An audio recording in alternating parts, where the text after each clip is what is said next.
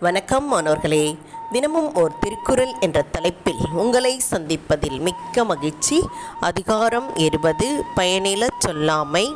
குரல் இருநூறு சொல்லுக சொல்லில் பயனுடைய சொல்லற்க சொல்லில் பயனிலா சொல். சொல்லுக சொல்லில் பயனுடைய சொல்லற்க சொல்லில் பயனிலா சொல்.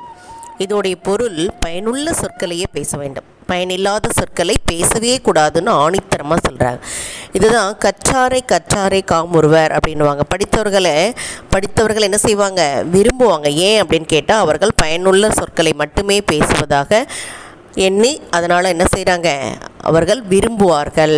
இதை தான் வந்து மூதுரையிலேயே சொல்கிறாங்க நற்றாமரை கயத்தில் நல்லெண்ணம் சேர்ந்தாற்போல் கற்றாரை கற்றாரை காமுறுவர் கற்பிலா மூர்க்கரை முகப்பர் மூர்க்கரை மூர்க்கர் முகப்பர் முதுகாட்டில் காக்கை உகக்கும் பிணம் அப்படின்னு சொல்கிறேன் அதாவது யார் வந்து நம்ம நாடி போவோம் அப்படின்னா நல்ல விஷயங்களையும் நல்ல எண்ணங்களையும் யார் பிரதிபலிக்கிறாங்களோ அவங்கள தான் நம்ம நாடி போவோம்.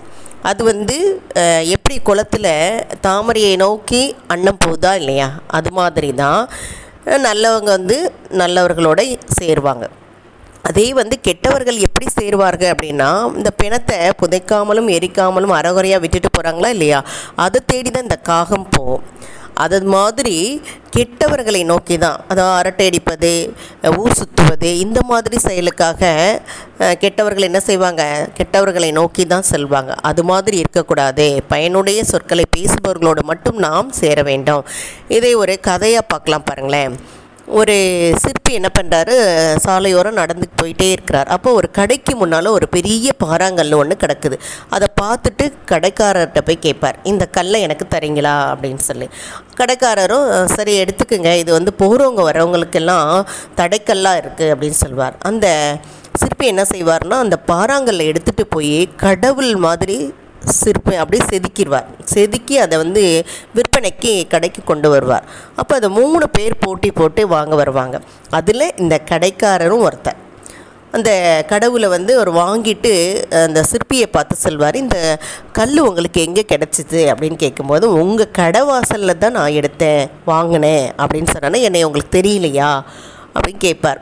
அப்போது கடைக்காரர் அவரை வந்து ரொம்ப பாராட்டிட்டு ஒரு போகிற வரவங்களுக்கெல்லாம் தடங்கலாக இருந்ததை நீங்கள் வந்து இப்படி பயனுடையதாக ஆக்கியிருக்கீங்க இல்லையா அப்படின்னு சொல்லிட்டு அவரை பாராட்டுவார். அப்போ இதிலிருந்து என்ன தெரியுது அப்படின்னா சிற்பி எப்படி செதுக்குறாரோ அதே மாதிரி நமக்கு கல்லில் அந்த வேண்டாததெல்லாம் செதுக்குனனால தான் கடவுளை வந்து நமக்கு காட்டினார். அதே மாதிரி நாமளும் என்ன செய்யணும்?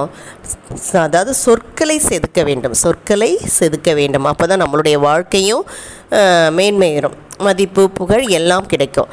அதை தான் வந்து இந்த குரல் மூலமாக நம்ம தெரிஞ்சுக்கிட்டோம். சரியா மாணவர்களே இதை படித்து பயன்பெற வேண்டும் என்று கூறி உங்களிடமிருந்து விடைபெறுகின்றேன். இதை வழங்கியவர்கள் ஐடிடி திருப்பத்து மற்றும் இரா வனிதா தமிழாசிரியை காரைக்குடி. நன்றி நன்றி மாணவர்களே நன்றி.